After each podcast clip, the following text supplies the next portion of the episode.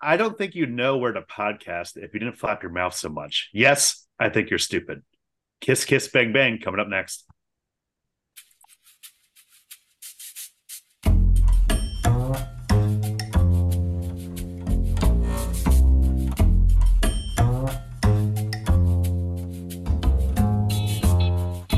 Haven't Scene It with Tim Sestito and Tommy Tevenet.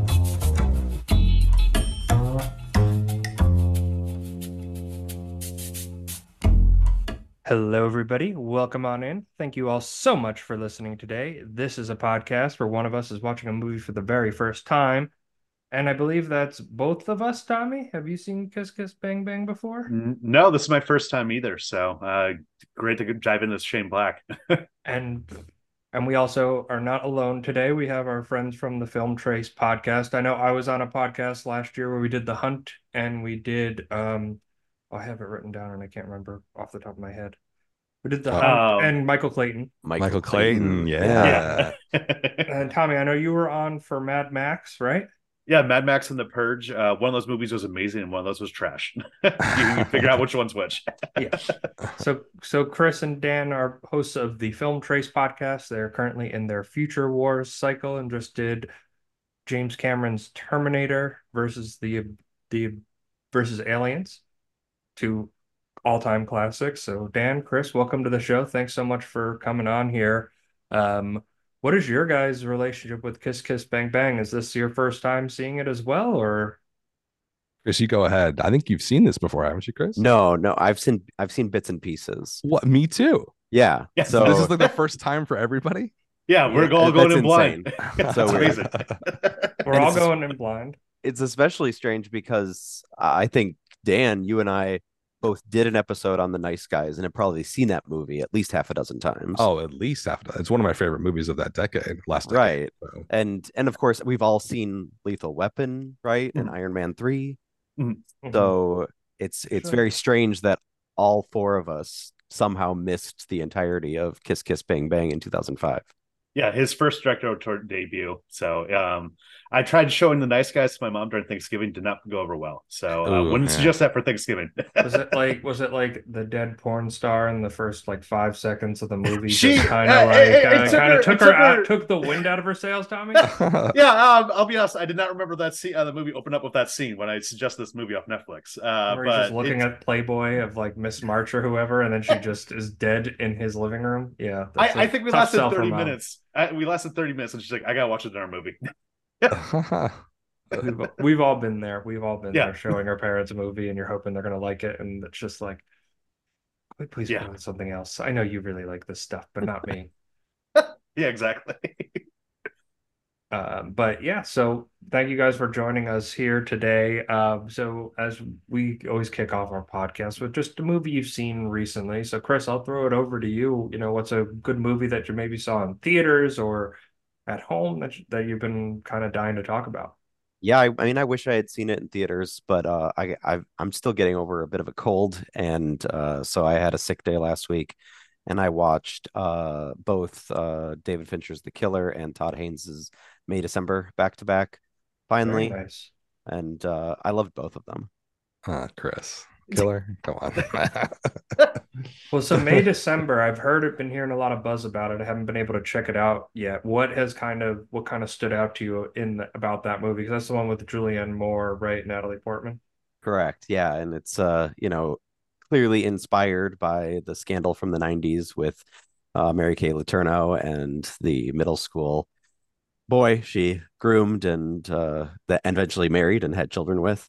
And uh the take that Haynes, you know, the guy behind uh Far From Heaven, uh was what if Natalie Portman's character was an actress that was spending the weekend turns out to be more of an extended stay with this Mary Kay Letourneau type figure um, to try to uh, understand her because she's about to play her in a film adaptation of that story. So it's got that meta angle to it. Uh, some people are calling it camp, and some people are calling it more like a soap opera melodrama. Uh, Todd Haynes is known for kind of playing in both sandboxes, and uh, it's it's just a really fascinating and ultimately disturbing watch. I think it's actually more horror than it is comedy at the end of the day, and uh, I, I couldn't recommend it more. Yeah, I watched it over the weekend uh, too, and that movie just is very unsettling. The score in itself, with like just the haunting piano that just keeps on Mhm. playing throughout, especially during just like you know big like moments dropped. Uh, I mean, Julianne Moore was great. I mean, there was a undercurrent of comedy a little bit to it, but it's still over overall, especially with Charles Melton, just like deep dive just how disturbing this all is. So, I mean, I think it was a great unsettling watch. So, not a movie I recommend to watch with the parents either. So, no, no, yeah, don't do that. Yeah, It feels like one that you would be able to. Oh, come on, mom! It's got it's got Julianne Moore. It's got Natalie Portman. Like like it'll be great for the family. It'll be like Dear Alice, and then it's it's just not that. Yeah. Um, Dan, what about you? Any recent movies that you? I uh yeah, I recently I think it's because the killer came out and I watched that and I hated it so much. that really? I despise it. Uh I have strong opinions. Uh but then because of that, I was like, you know, I've never seen The Girl with the Dragon Tattoo. So I watched that like two weeks ago and loved it. Thought Yeah, it was covered- phenomenal. I saw you guys in an month ago. episode. we yeah. covered that Yeah. a month ago. Ah, yeah, I Um, mean, he was he was in the he was in the zone back then, 2010, 2011. To just oh man, so good, so dark and awful, but also great. Yeah, no, that movie in particular, I mean, like the Rooney Mara performance is just so incredible. I just loved her in that movie. Yeah, I feel like it changed my perception of her completely. Mhm. Because I 'Cause was I like, feel- wow, I feel like she hasn't had too many good roles like since then. Yeah. even though that was her breakout. But I mean, when you look at it, I mean, what was that movie? Good del Toro, um, the one at the circus, or whatever. Oh, Nightmare Alley.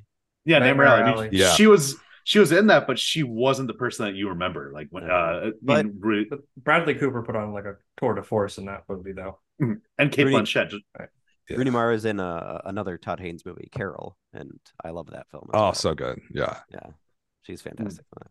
But yeah, seeing her in that, I was like, wow, yeah, she needs to do more amazing, awesome movies like this. Mhm. Yeah, Prometheus too, right, Dan? oh god, Was she the one? Was it her or her sister Kate Mara that was in the Fantastic Four?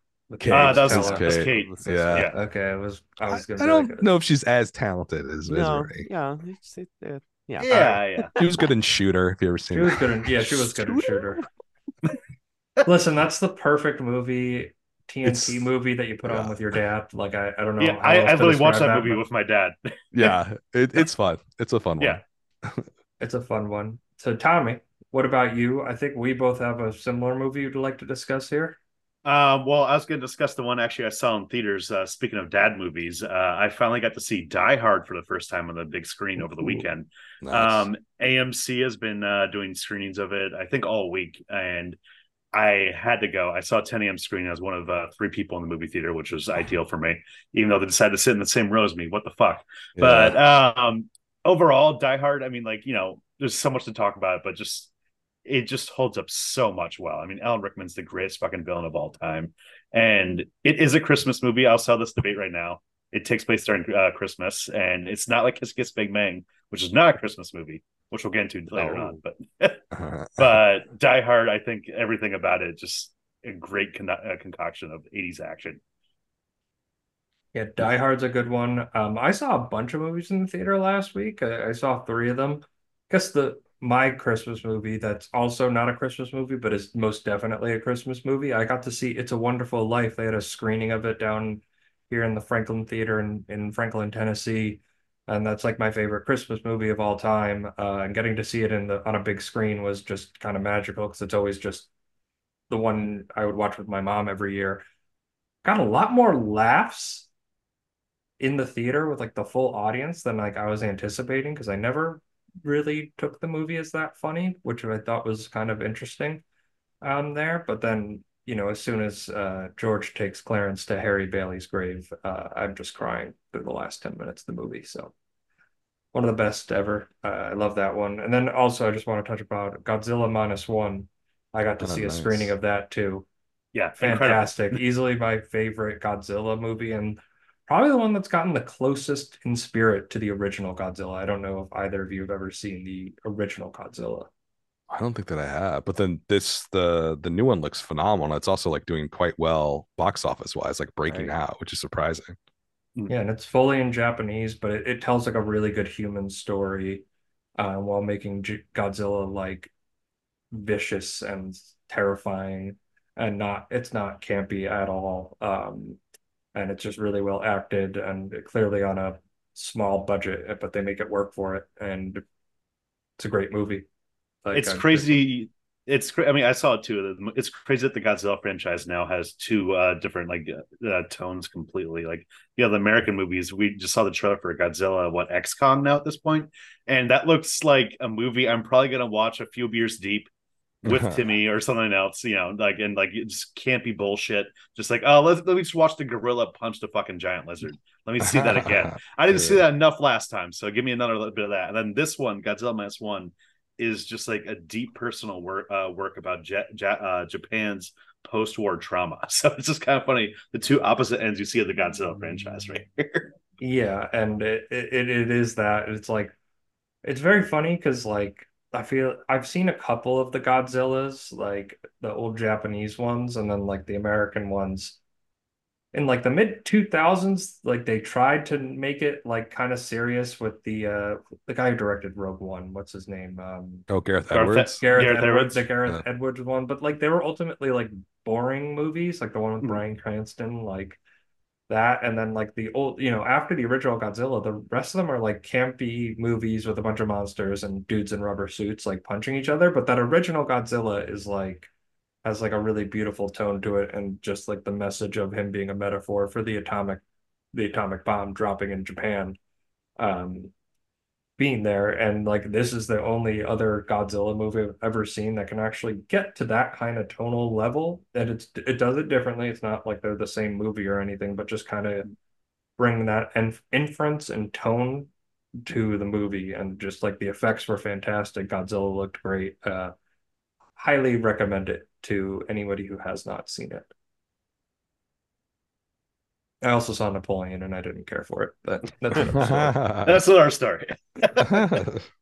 we don't need to bog that down because uh, we got to watch a very fun movie here in Kiss Kiss Bang Bang.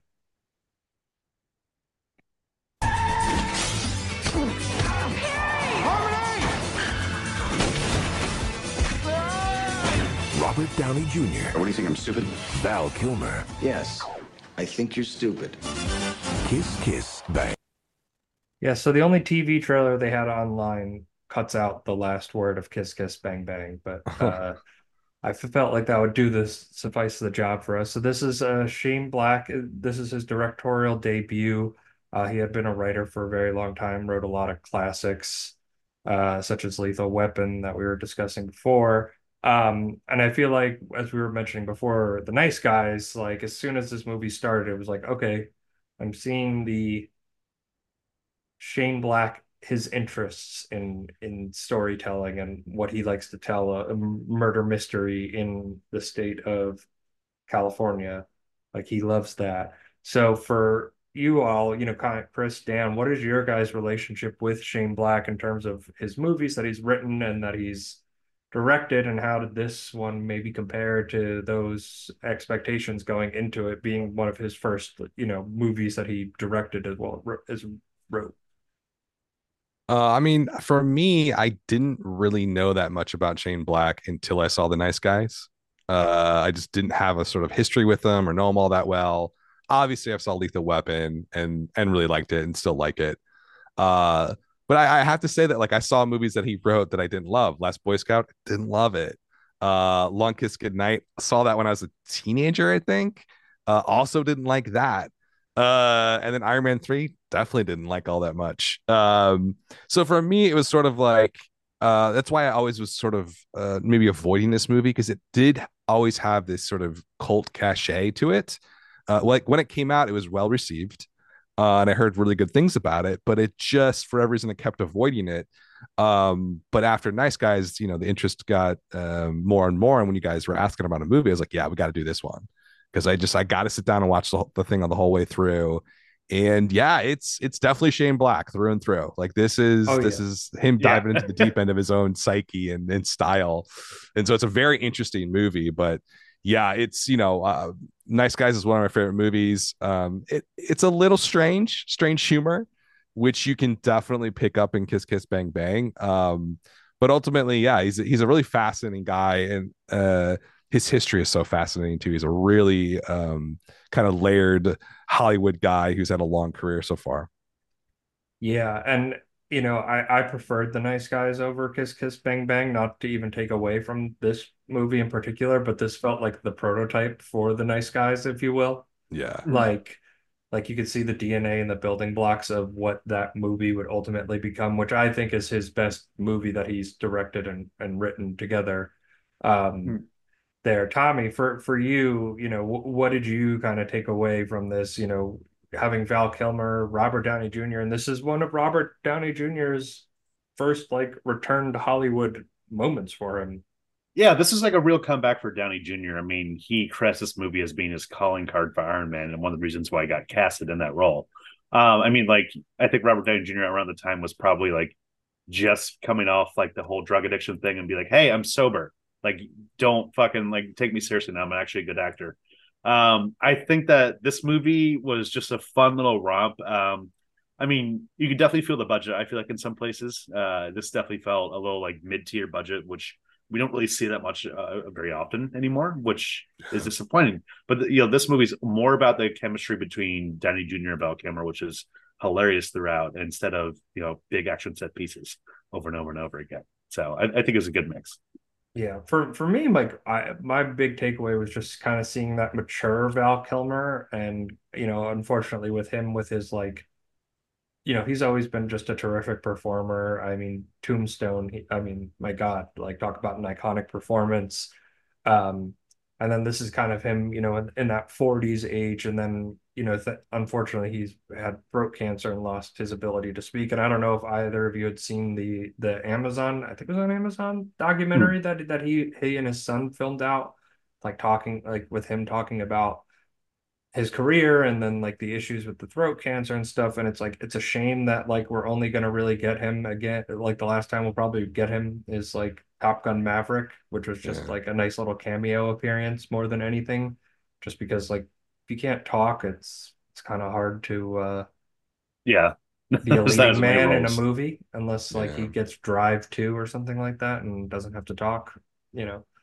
But uh outside of that, it's uh, it's tough to see there. But I I thought he was killer. Like he was, he was very funny, uh, very like strong personality. Um, just really fun throughout. Um, like I, I loved the actually one of the scenes I loved was when he like broke down to um Harry Harold, uh, Robert Downey Jr.'s character. So basically, the start of the plot is that turns into a murder mystery is Harry is a thief. Um, he gets chased down an alley and runs into a Hollywood audition for a detective part. Somehow lands the audition, ends up at a party, and has to be working with Val's Val Kilmer's character, uh, Gay Perry, uh, to learn how to be a detective. Um, even though it was just a ruse because they want Colin Farrell to get the part and his price was too high. So if they bring in some unknown actor, and I'm like, that feels very real. That feels like a very real inference from Shane Black right there in terms of something that could like that he's seen happen a hundred times. Uh, Yeah. you know, being I- at some feel- party, being like, I'm getting screen tested, and he's like, Sure, you are, kid. I feel like the first like half of this movie is a lot of like inside Hollywood type stuff, like um, "Be Cool" type of uh, type of stuff, "Get Shorty," like uh, those types of movies, um, and they really just lean into that. And I think that Downey Jr. in the beginning, just immediately him as a narrator, I think this is like one of the funniest narrator um, in a movie I've seen in a while. Um, and I hate to you know connect it to the Marvel and stuff like that, but like you can see the influence in like Iron Man three of obviously Shane Black wrote that, and Downey Jr.'s influence is just like I key don't through think I line saw. right I don't think I saw Iron Man three. It's a good one. Uh, some nerds got uh, fucking upset because of a twist uh, midway through the movie, but it didn't really derail the movie for me personally. yeah, I I probably won't watch it at this point. Uh, Yeah, maybe like out. five years ago I would have been more interested, but at this point I'm I I know Chris has his uh, Marvel shirt on, but I'm I'm like I'm a little cooked on the franchise as a whole. Uh, at this point, I was like Guardians of the Galaxy three, and I was like, yeah, that's uh, I'm gonna call it quits there for me. Um, yeah, and you know, so Harry and uh, Gay Perry, I love that they just kind of refer to him as Gay Perry, are doing this through line of he's learned to be a detective, and then the body of um, Har- of Harlan Dexter's daughter appears right next to them at the lake. They have to hide that, and meanwhile, uh, Robert Downey Jr. bumps into Harmony, played by Michelle Monaghan, who I thought was fantastic in this. Um, who is her, uh, who was her his like high girl he had a crush on in high school who didn't feel it back to him, but they're very good friends. Yada yada yada, and the mysterious suicide of her sister.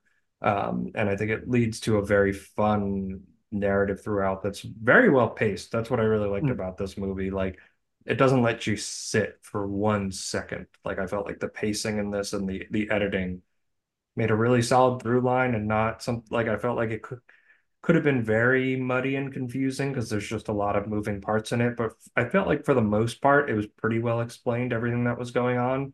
Yeah. Like the, the plot and stuff. Like I didn't feel too lost or too confused. I mean, I think that's Shane Black, the whole thing with him. Um, he said in an interview that, like, you know, in a movie like this, you kind of need something like every 25 minutes to like reel people back in. And I feel like a lot of the way he did that was the narration, uh, just Downey Jr. breaking the wall, fourth wall right there, and be like, all right, if this is a movie, we do this and this and this. Uh, Dan, how did you feel the narration held up in this movie? Uh, I think it's fun and clever. You know, it's obviously like super postmodern and it's very sort of wink wink the entire way through. You know, I don't for some reason it, it just works here. I I tend to not like that style that much. Mhm. Uh it was really and some people would say this came out in 2005, so it's kind of at that uh, the end point of like that postmodern filmmaking stuff you would have seen in the 90s with Tarantino and all that.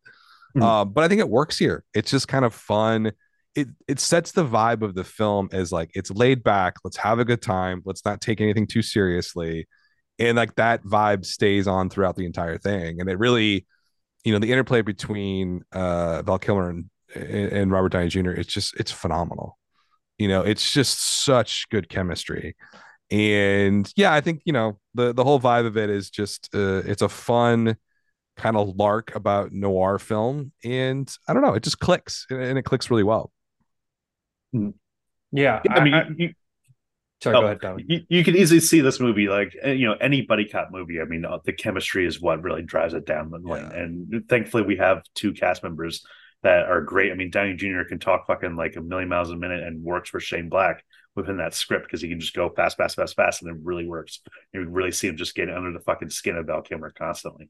I mean, you know, we've seen like terrible buddy cop movies. I mean, like uh, was that one of Harrison Ford and Josh uh, Hartnett? And, like, hollywood Hom- hollywood Ho- homicide Hollywood Homicide, one of I've- Harrison Ford. I, the thing about Harrison Ford, he's so he's like arguably the most iconic movie star of the past 50 years. Mhm. But like if he's in a movie that he doesn't give a shit about, it shows in his performance. Mhm. And I feel like Um, that's like epitomized in Hollywood Homicide. But funny enough, they actually Warner Brothers uh, when they decided to make this movie, they um, said to Joel Silver, um, who ended up producing this, he said, "We'll give you a larger budget if Harrison Ford was to play the detective, the Val Kilmer role." And thank God Harrison Ford was not in this movie because I feel like it just would have been another version of him just not giving a fuck whatsoever. Maybe, maybe not. I I it, it- I feel like Harrison Ford's always kind of with it. Um, and I, I was mentioning to you guys before I listened to like the Conan O'Brien interview with uh with Harrison Ford like recently, like he's still pretty sharp. I think it just depends on the director and maybe the respect he would have for the director. Um, and just given Shane Black's like writing history and like having something like Lethal Weapon under his belt, like I could see him coming in from like a place of respect with that um in terms of that but I honestly can't picture anybody but Val Kilmer playing Gay Perry Yeah. and I don't know how well 2005 Harrison Ford would have taken playing a character called Gay Perry Yeah, maybe, maybe not. Um, I mean, I think this is a good time to deep dive into like Shane Black's career up until this point. Um, so like we said, like he wrote Lethal Weapon, he wrote The Monster Squad, two amazing movies. He uh ended up writing like Lethal Weapon 2, Last Boy Scout, Last Action Hero, and then he did Long Kiss Goodnight, uh, a movie of Geena Davis and Samuel Jackson. That I've never seen it, but the reception at the time was kind of muddled. It didn't really do too great at the box office. And this was in 1996, and pretty much Shane Black decided, like, all right, I just want to be anonymous for a little bit, take a little bit of break. He tries like I need to do something other outside the action genre. So he originally wrote this movie as like a, a comedy or like romantic comedy, And he's like, fuck it, I just need to have some action elements in this and to Kiss Kiss Bang Bang. And by the time he started trying to sell the script for Kiss Kiss Bang Bang, which is probably like 2003, 2002, he was out of the game for so long in terms of Hollywood years, four or five years. That might as well be fucking 15, 20 years in Hollywood. You might But- as well be dead. Yeah, exactly. So like he'd go into these like meeting rooms where people would just like not like give a shit about the script whatsoever, be very clear they weren't reading the script and no one was really caring. People were passing. People didn't like the fact that the lead character was gay. This is 2005, 2003, you know, not as progressive as now. Um, so it wasn't until Joel Silver pretty much he hit him up and was just like, Hey, Joel Silver, you've done a lot of my movies. Would you want me to, uh, would you want to do this? And that's how I got the fur line. Cause uh, at the time, I mean, like, it's just insane how much juice this guy had and how quickly that just goes away in Hollywood. but you know, Kiss Kiss Bang Bang end up just being just like a through line. I mean, Warner Brothers they gave him 15 million, and for Warner Brothers that was nothing. And thank God Shane Black got to direct it because I think that he was at a point in his career where he was tired of seeing his scripts being like mishandled by fucking Renny Harlins of the world and like all these shitty B tier directors. so he's like, all right, I think I can take the reins on this one. And I think, what what do you think, Dan, about his directing style um, for his directorial debut? I mean, yeah, he, I think the directing here it, it doesn't. I don't know. I don't notice it that much. Is really what it comes down to. It seemed pretty straightforward to me. Obviously, he was super seasoned, right? Um, and like I I I came across this New York Magazine article that was written um right before the last Boy Scout came out, and it was insane how hot he was because there's a Yeah. story in here about like he writes the uh, last Boy Scout script and essentially presents it to whoever like Warner Brothers and then within like what two days it's sold for 1.75 million with like Hmm. multiple studios like for a script which is just doesn't exist anymore and so like he's obviously super seasoned in that sense and like knows his way around uh, movies and, and script writing i thought the direction was was was decent I, it just nothing really stood out to me as like oh this is really fascinating the cinematography was i think you know inspired by 16 noir and you can kind of tell that but i don't know I, did you guys see it as hey this is shane black's style or did it seem a little bit more raw than that It, it felt kind of raw. And in some ways, it felt like it was kind of like shot like a TV show. Um, I mean, you know, he did Kiss Kiss Bang Bang, and it wasn't until eight years later that he did Iron Man 3. That was his next movie he Yeah. directed. And obviously, that's a whole different level up going to the whole Marvel machine. But even then, he was able to retain his personality in a way a lot of Marvel directors have not, like whatsoever, other than maybe Sam Raimi. Um, but here, I think it's more so almost like the Kevin Smith style, just like point and shoot and just fucking say the lines. I I think I think where it comes through is I think this movie has like a manic energy to it almost, where Yeah. the movie just kind of like it, it, it's it's jittery. It, it it kind of takes you all over the place. You're kind of on the edge of your seat, but the characters are kind of like Harry's dumb, like he's a dumb guy. Like right, like it's, Yeah. it's not Mm. like these people aren't super clever except for maybe Gay Perry, but nobody else is super like sharp or sharp witted. But I think he manages to like keep the manic energy there and not lose the audience from what's going on in the movie. And I think like in the hands of a lesser filmmaker or a lesser director, that might be the case. yeah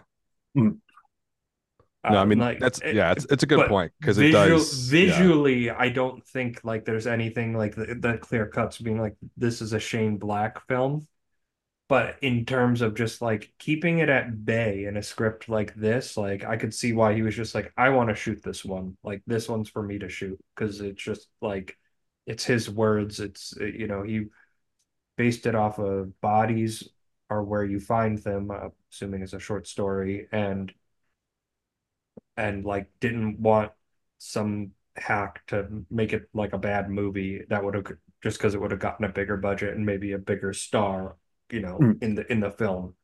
Uh, so th that's where I think that comes in, and I kind of even relay that to something like The Nice Guys, where it's like it does have a little bit of much less so in The Nice Guys in this one, but does have that like manic energy, and I think that's like kind of what I distinguish uh, the Shane Black Yeah. films I've seen. That's where I make my distinction of it is like is kind of that energy and keeping it at bay and keeping it comprehensible for the audience. There, Yeah. there is one point where like the mystery to this movie didn't really hook me, uh, to be honest. Um, Yeah. I felt this movie was more about vibes than it was about any central mystery or anything. Like, Mhm. you know, Lethal Weapon's a movie that has like such a fucking amazing antagonist in Gary Busey, and um, you know, even even Lethal Weapon two with the diplomatic immunity guy. Um, but this movie, I think, is more so just about. Oh, it's almost like a hangout movie in a weird way, uh, and kind of just interplaying between the two characters. What's and you know the scenes that like you know uh, I take away the most of are just the ones of just like them just fucking around with each other, calling each other fucking idiots, or just like what's the definition of an idiot? It's like you. you he's like what, what was no you need to go look it up so you can understand what it is idiot and then like it just like flips that little co- conventional line on the head or when they're doing the the uh the hostage not the hostage scene where they're interrogating the guy behind the um behind the cars uh at the uh nursing home facility and then Robert Downey Jr. he's like going on his whole spiel and he like spins the gun uh, with the Russian roulette style, pulls the trigger and kills the guy. And then him and Val Kilmer are going back and forth, which was hilarious. He's like, it was only an 8% chance. He's like, 8%. Stop doing math. Stop doing math. Like I, I love that. I love that little scene there too. Like it, like I feel like that's like the heart of this movie that kind of carries it forward more so than the mystery of the movie. Yeah, it's Mm. so convoluted. It's like a it's like a traditional noir where it's like you have no idea who's who's like screwing over who and why. And you're right, it doesn't really matter at the end of the day because it is it, it is a hangout vibe movie. It's just Downey Jr. and Val Kilmer going back and forth, kind of that. It, that is Shane Black style, the ping pong um, dialogue back and forth, back and forth, fast.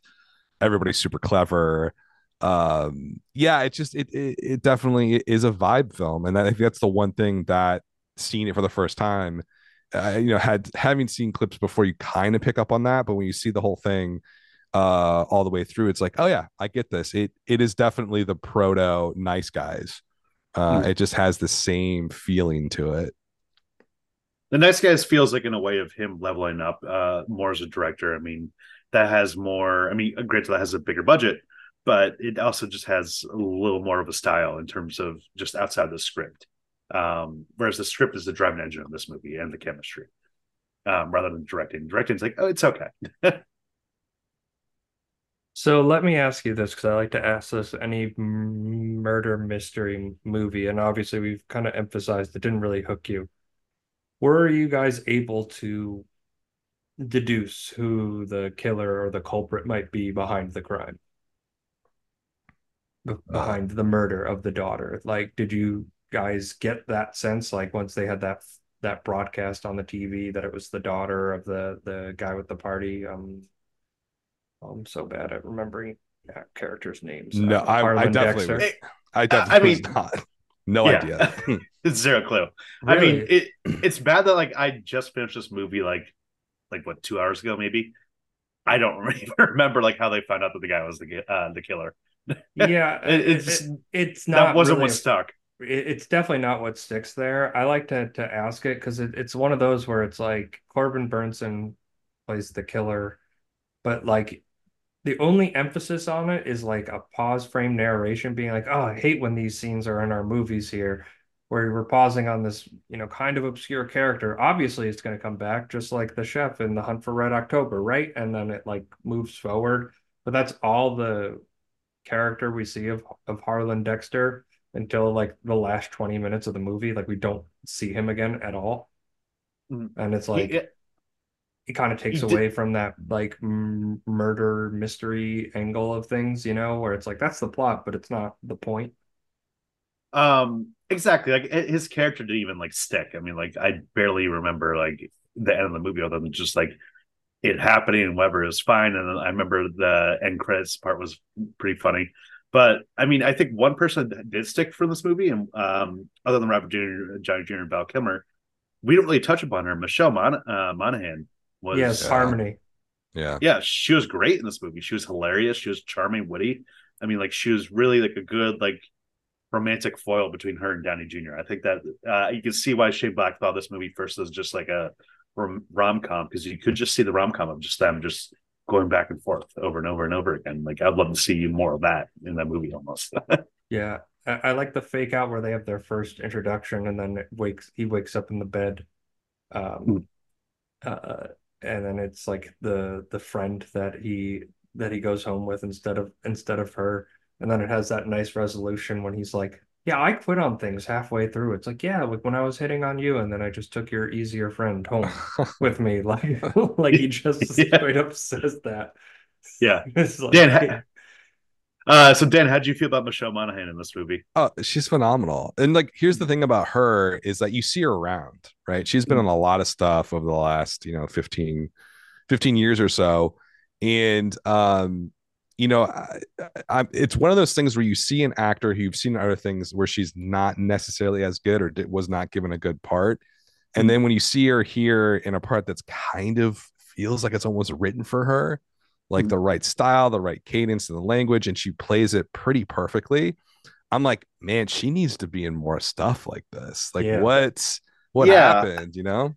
It, it sucks. I mean, I'm looking right now at like her previous roles, and like you know, she pretty much just became like cast off. She was like, you know, Tom Cruise's uh, wife in the Mission Impossible three and four and five, which I barely remember her in those movies outside of three, really. I mean, it's kind of just like, I think this role of just being like, you know, the wife, and there's a reason why she was not in the most recent Mission Impossible because like, ah, I don't think people care if we take this character out. So yeah, I mean, she apparently was in the first uh, season of True Detective, which I haven't seen, but that's oh, oh yeah, yeah she's right. great in that. She's great. She, she plays Woody Harrelson's uh, wife. Wife, yeah, she's really good. But yeah, there's something about this character though. It's like it's playful, kind of a little bit of femme mm. fatale going on, where it's just playful right and flirty, and it yeah. kind of like like you see the attraction that that Harry has to to Harmony. Like you you get it almost instantly. Um, yeah, you wish that she had like a run of just so many other rom coms like after this. I mean, she was in Maid of Honor. She was like the lead in that with uh, Patrick Dempsey. But I mean, I don't think that's a movie that anyone really remembers. Yeah. And has a 16% Rotten Tomatoes. So I think there's a reason for that. um, but her chemistry with just Downey Jr. just bounces off the screen constantly. I mean, like between, I think that that's what makes this movie work is just the relationships and the chemistry between the three leads. And she could easily just be a thankless role, just no one in this movie cares about her. But instead, I think she probably pops off the page more than Val Kilmer does for me personally. Yeah, I mean, she uh, it's her and Downey Jr. have such a great uh, relationship in this, and yeah, I think you know they all three are kind of breakouts though. You know, mm-hmm. uh, she's kind of this is kind of early in her career, obviously, but mm-hmm. like you, you can't like downplay how Val Kilmer is like re I don't know, like reimagined in this movie. Yeah. And like Downey Jr. too, it's a comeback type thing. But yeah, there's like there's so much of his Tony Stark, you know, um, confidence yeah. and swagger in this character and kind of like uh, eccentricity that it's just yeah, it's a really showcase for all three of them. Yeah, you can see how he went from this right to Iron Man and Tony Stark like yeah. three years later, and you can see the similarities in the performance. Um, I think with the discussion on Michelle Monaghan, this is a good transition into who is our star of the movie, My Thing Road. I am a star. I'm a star, I'm a star, I'm a star. I am a big, bright, shining star. So for everybody, who is everybody's favorite performance? Who is the star of the show? And as we kind of discussed, it's a three-headed monster, and I think all three parts have an even say in this. So Dan, for you, like who's your favorite performance in Kiss Kiss Bang Bang? I, I do like them all, but I have to say Val Kilmer, just because this reminds me of uh, his zaniness that he had in like Real Genius, which is, is one of my favorite movies. And I don't know, he just the way that he delivers some of these lines uh, like the math line, like who taught you math or whatever it was, or I'm not a mechanic. It's like these really throwaway little little rips. riffs. Yeah, hmm. exactly. Mm. And he just is so deadpan. And his jerkiness in general, just I don't know, it works so well for me. And I think it's, you know, Downey Jr. is doing amazing. It's good, but it's a little bit easier to be the off the wall kind of loose cannon. It's harder to play the straight man you know, in terms of just like the co- comedic role. And he just, I don't know, he like he nails it for me. So I'm gonna say Val Kilmer. I I'm gonna have to agree with you here. I I really love Val Kilmer in this. Um, just that straight man persona, and like for me, my favorite Val Kilmer performance is is Tombstone as Doc Holliday, where he's not the straight man in that, Yeah. and like I kind of associate him with that. Like obviously there's Iceman, but I think that's like it's a different kind of movie, you know, versus like a Hmm. Tombstone versus this, and just it, it's like a re as you said, it's like a reimagining of like who Val Kilmer can be, and just showing like the di- like how dynamic of a performer he can be, and like the different Yeah. ranges he can have. Like I've never seen Real Geniuses before, but now that you say that's like a similar performance and kind of getting into the zaniness of um of Val Kilmer as an actor makes me want to like go check it out and watch it this Oh, week. it's it's a classic, absolute classic. Yeah, I haven't seen that one either, and I haven't seen Tombstone, so we'll have to cover that at a certain point. You haven't seen pod. Tombstone? We tried watching it once in our friend's basement, and it was ten o'clock at night. I was pretty drunk at that point, and I passed out. So, um, put in the I haven't seen column. Uh, this is an audio podcast, but Timmy's just giving me a dirty glare, Very dirty glare. very, very dirty glare. I mean, if Um, it gives me an excuse to watch Tombstone, I mean, I'll take Yeah, it. exactly. Um, so I'm gonna zag here. I'm gonna go with Robert Downey Jr. I mean, I think that he gave just a very, very entertaining performance right here. I mean, he made narration, which in a movie can very often just be boring or just like, oh fuck it, why do we have this? Into a very like witty and hilarious thing. And his whole entire chemistry with all three of the leads right here, him and Val Kilmer and Michelle Monaghan, just was incredible. And like we've been saying throughout, you could see why he got Iron Man off this because it's very kind of similar role, but it's really just a Starcase role and a breakout role for him and showing, hey, I can be sober and lead a movie. And we're all grateful for it that he ended up, uh, you know, going down that path. Yeah, we got it. we got Iron Man because of it, and you know, the world, the the movie industry changed because of that casting decision. Because it's another one of those roles where you could you couldn't really see anybody else being it, being that actor specifically. Um, Ah, are you ready, comedy partner? Waka waka. All right, so would Kiss Kiss Bang Bang, this R-rated raunchy movie where they had to apologize to everybody in the Midwest for their use of the word fuck at the end of the movie, work as a Muppet adaptation? Now, Dan, are you a big Muppets fan? Uh, Uh, I would say like mild Muppets fan. Definitely growing up, I was super into it. Uh, Mhm. I don't think I've seen the. When was the last movie that came out? The Muppets movie. Is it the Jason Segel Um, one? it was there's the- one the- after that, but the Yeah, one Segel of Tina really Fey. good. yeah. Yeah, I like that. That was good. Uh, so I'd say I'm a moderate fan.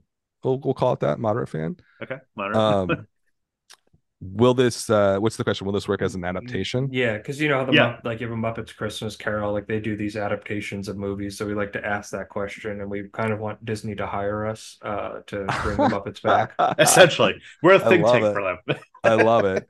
Uh, I think it could work definitely.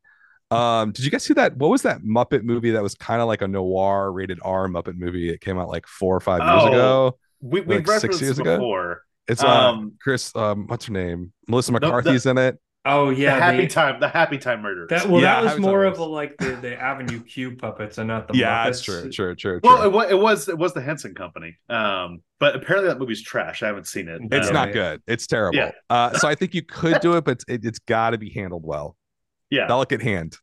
Yeah, it would- Um, it would need a delicate hand. I don't know if I necessarily see this one specifically. I think it's like I would say the Muppets need slapstick in it, and this isn't really that slapsticky, if unless you count like Harry getting his finger cut off as like slapstick Yeah. humor. But uh, I don't necessarily in this movie. Uh, so I, I- wouldn't make this recommendation to the Walt Disney Company. yeah. I got your back. Um, I know it's been a I, I'd tough year. I'd say overall this would be not a good Muppet adaptation, but it's a disappointment that Happy Time Murders end up sucking because I remember like the concept art for that made it seem like it was gonna be like a Who Framed Roger Rabbit type thing where that movie works amazingly well as a noir, and we've seen that work before. So if they could just crack that code and instead just like erase all our memories that Happy Time Murders came out and just make Shane Black write it instead, then it could be good. so Shane Black Red Muppet movie is what I'm pitching right here. I would like Shane Black and Joe Shane Black to write and Joe Dante to direct. a There you go. Movie. That's yeah, I feel like that's a combo made in heaven for like the most like satirical niche, Muppets movie for nerds like us, uh, exclusively. But it would be good. It would be good, Disney. We're uh, listen. It's been a tough year. Maybe maybe it's time to dive down and you know bring us in. don't don't cancel the Muppet shows that you uh, fucking have on Disney Plus. don't please don't remove them uh, for to save a to save 10, 10 million dollars in taxes. Okay. Um so review time. Dan, we do it out of five. So Okay. give us your score out of five and a little bit about what you loved or didn't love about the movie. Um, okay, so uh, a couple of sort of nuances here. I'm gonna give it a three out of five. Um, I like the Mm. movie a lot. Um, I like Nice Guys more. Uh, I felt like the you have to see it just for the interplay between the three characters. Like it's it's really really good. I think where it fell flat for me is a couple of things. One, I think the story at the end of the day kind of falls off at the end. I was Hmm. really, really engaged the first like 45 minutes, but as it kind of went on to the last last 40 minutes or so, I was like, uh, like I'm not really connecting with the story. It does kind of seem just sort of a showcase for the the three actors to kind of have a lot of fun, which is cool, but kind of Hmm. fell off a bit for me there. Then I have to say this because um, you know, I didn't I sort of knew this when it when I saw the clips back in the day and, and Shane Black is, you know, has a, I would say a raw, edgy style to his humor. I would say a lot of the humor has not aged super well. Yeah. Uh, it's like a little kind of like, Ugh. there's a couple things I'm like, oh, you can't say that. There's a lot of stuff you really couldn't say these days, uh, which is neither here nor there. I'm not. That's not like an open Well, you, criticism. you could it. you could say them. You You, could just say you just wouldn't get a film produced with them Exactly. being yeah, exactly. There's Yeah. A, there's two different things. You, you'd only be uh, making a film for the Daily Wire at that point. yeah exactly so i think that like that those things kind of like um lessened it for me uh so maybe like i'm, I'm gonna revise i'm gonna say 3.5 out of 5 if i can do that um Yeah. because there's like a little bit that like i want to hold back on nice guys to me is like a 4.99 out of 5 Yeah, You only get one. Re- you only get one revision uh, on your score, but uh, and one mulligan. well, you get one mulligan and that's it. Uh, Tommy, what about you? Uh, so I'm gonna echo Dan's sentiments. I think 3.5 uh, is the movie right here for me. I think that the chemistry bounces off the screen for all three actors. Um, and like you said, it's a very like star case show, uh, especially for Downey Jr. Um, but I think everything about the central mystery, I think the whole entire plot didn't really gra- grasp me. I mean, I watched this movie in parts, to be honest. I watched the first half, like the first hour uh, last night, second hour this night, just because of how my schedule worked out. Timmy is again giving me a dirty stare. Um, but um, yeah, I mean, like literally the first half was what was amazing about this movie. I would have just loved to see the non-action elements of this over and over again. And once they Shane Black was like, oh, I guess I have to write a Shane Black movie. Um, that's where it kind of started to fall apart a little bit for me. Um, so still fun overall enjoyable hangout movie. Just Yeah. could have been better action. I'm gonna go three out of five. Like, definitely would rec. It would be something I would recommend watching. Um, I think the the the chemistry, the dialogue, the non-action scenes aren't there. But then you kind of think Shane Black, you think action, and it it's really non-standoffish. And then like the plot and the mystery and the intrigue just like doesn't really hook you. And like I know I asked that question, I like asking that question, but it was like I'm looking at the page on Wikipedia, so I can answer all these questions that nobody else could, and it kind of proved my point there. Um, and that it felt like if maybe the action was better shot, or if the the mystery itself was more intriguing, like this movie would be on another level. But I feel like he ultimately hit that high point when he made the nice guys and this is just kind of like the first try at that uh there. So three for me 3.5 out of 5 for tommy 3.5 out of 5 for dan. Uh so i know we lost chris we had some technic he had some technical issues had to, to drop off but we thank him and both you and him for your time to being on here uh, you know, Film Trace. I know you guys are available Apple, Spotify, kind of wherever you get your podcast. Are you YouTube or are you still audio? oh only? yeah we do we do youtube we do audio only on youtube it's actually our biggest audience so it's uh check us out on youtube yeah We might have to start putting these up on on YouTube then as well.